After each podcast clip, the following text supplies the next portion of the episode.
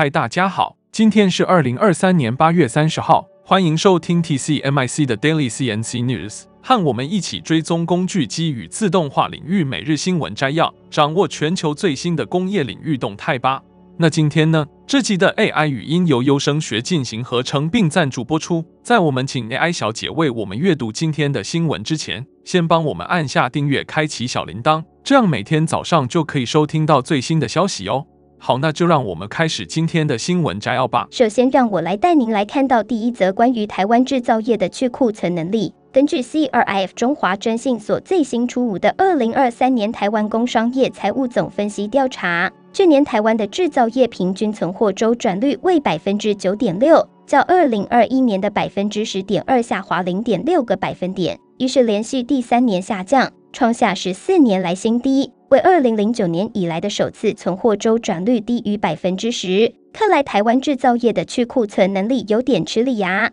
存货周转率是用来衡量产业销售产品能力及经营绩效，存货周转率高代表存货越低，反之则代表企业存货量过高，营运绩效欠佳。所以存货周转率下降，就代表制造业的库存量增加，销售速度变慢，营运效率下降。中华征信所表示。产业平均销货日数从二零二一年的三十六天上升到三十七点六天，但平均收现日数从二零二一年的七十点八天缩短至五十八点八天，平均付款日数也从二零二零年的九十四点三天下降到二零二一年的八十三天，去年再下降到七十九点八天，为连续两年下降，且创下二零一六年以来新低。这些数据显示，制造业对资金紧缩的管理非常保守。也反映制造业资金紧缩情况的严重性。调查也发现，代表获利能力的平均营业毛利率、营业利益率及纯益率分别为百分之十一点二、百分之六点二、百分之九点三，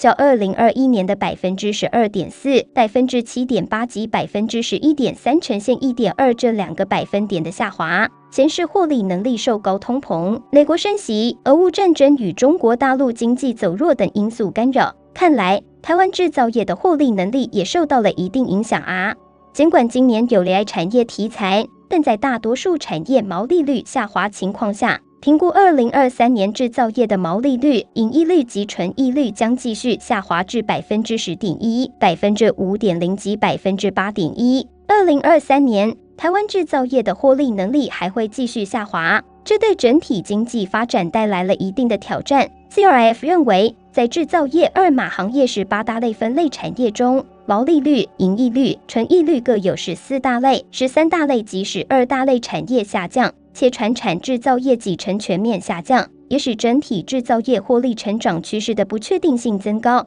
这也反映出台湾制造业的产业结构转型仍需加快，才能提升整体获利能力。那接下来第二则的新闻，带您了解一则关于上银的营运展望。上银是台湾最大的滚珠螺杆极限性滑轨制造商，也是全球前三大厂商之一。日前，上银董事长卓文恒表示，上银预期景气最快明年第一季才有好转的机会。外资及本土法人普遍对上银下半年营收及获利保守看待，估前年营收获利将较去年下滑，但看好明年营收将挑战三百亿元的历史新高，有机会赚超过一个资本额。上银上半年欧洲市场表现持稳，丝毫没有感受到衰退迹象。七月开始略微感受需求下滑，可能是因为其八月欧洲客户放暑假有关。上银欧洲还拓展新客户，整体来看，不像亚洲市场衰退明显。在产业应用方面，目前半导体业订单尚未感受到回温，锂电池、新能源产业订单还不错。卓文恒表示，上银智慧型滚珠螺杆暂缓进军汽车市场。因应不景气及客户要求缩短交期，上银从三月底四月初起，透过加班加速交货，将传动系统元件订单能见度降至目前的两个月。预期下半年营运可望与上半年去年同期持平。上银第二季 EPS 回升至一点七七元，虽创近三季新高，但获利却年减近百分之五十。外资多半认为，目前市场需求依旧疲弱。尤其下半年工具机景气处于下行阶段，预估明年第一季产业景气才有好转复苏的机会，多半调降上银今年全年 EPS 预估及目标价。本土法人推估，上银第三季合并营收将于六十六亿元，季增百分之零点五，年减百分之十六点四，预估第三季 EPS 达二点四三元。由于全球各国 PMI 指数多半低于五十，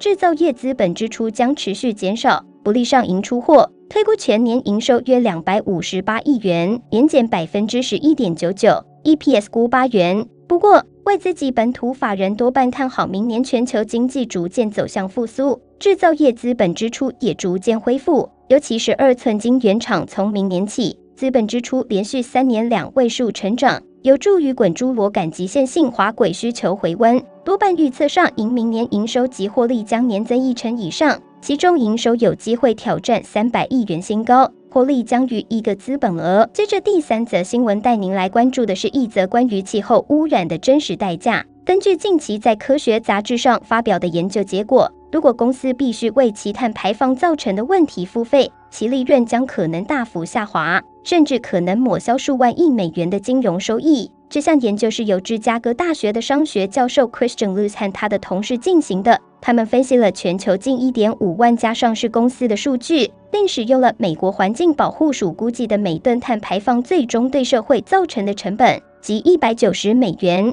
研究结果发现，如果公司必须为其碳排放造成的所有损害付费，那么他们的利润将减少约百分之四十四。这意味着，对于高污染行业，如能源、公用事业、交通和材料制造商，其利润甚至可能为负。该研究发表之际，正值夏季，气候变化的成本正变得明显可见。美国正在经历历史性的洪水、致命的野火和频繁的热浪，而气候变化的经济后果不仅仅是紧急响应。极端高温被认为每年会使美国经济损失数十亿美元的生产力。然而，尽管碳排放的代价变得显而易见，全球各国的政府仍然将更多资金投入对化石燃料公司的支持。根据国际货币基金组织 （IMF） 的一份报告，去年，对石油、煤炭和天然气的补贴达到了七百万亿美元的纪录高点，这几乎是世界在教育上的支出的两倍，相当于全球经济产出的约百分之七。这项新研究的经济学家们主张，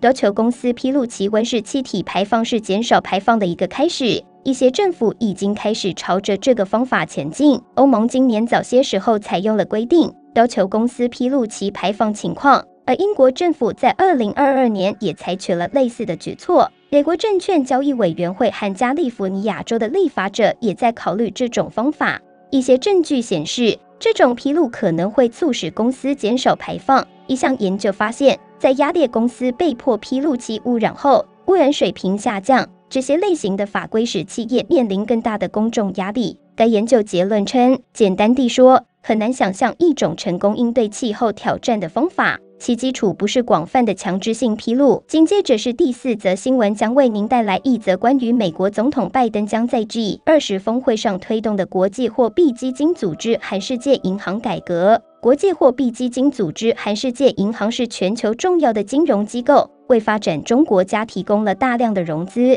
然而，随着全球经济格局的变化，这两个机构也面临着新的挑战。美国总统拜登将在下个月于新德里举行的 G20 峰会上推动对这两个机构进行改革。他认为，中国通过“一带一路”倡议向发展中国家提供的贷款存在胁迫性和不可持续的问题，因此，美国希望通过改革国际货币基金组织和世界银行，为发展中国家提供更好的选择。美国将在新德里峰会上推动将这两个机构的贷款能力增加约两千亿美元。这提案将使这两个机构能够为发展中国家提供更多的资金支持。沙利文的言论引发了外界对金砖国家未来发展的猜测。金砖国家也是重要的发展中国家，近年来与中国的合作不断加强。拜登的这一举动是否会影响金砖国家与美国的关系？值得观察。那最后一则新闻带您看到一则关于金砖国家领袖峰会上共同合作技术解决方案的号召。金砖国家领袖们最近在南非约翰尼斯堡举行了年度峰会，会上讨论了许多重要议题，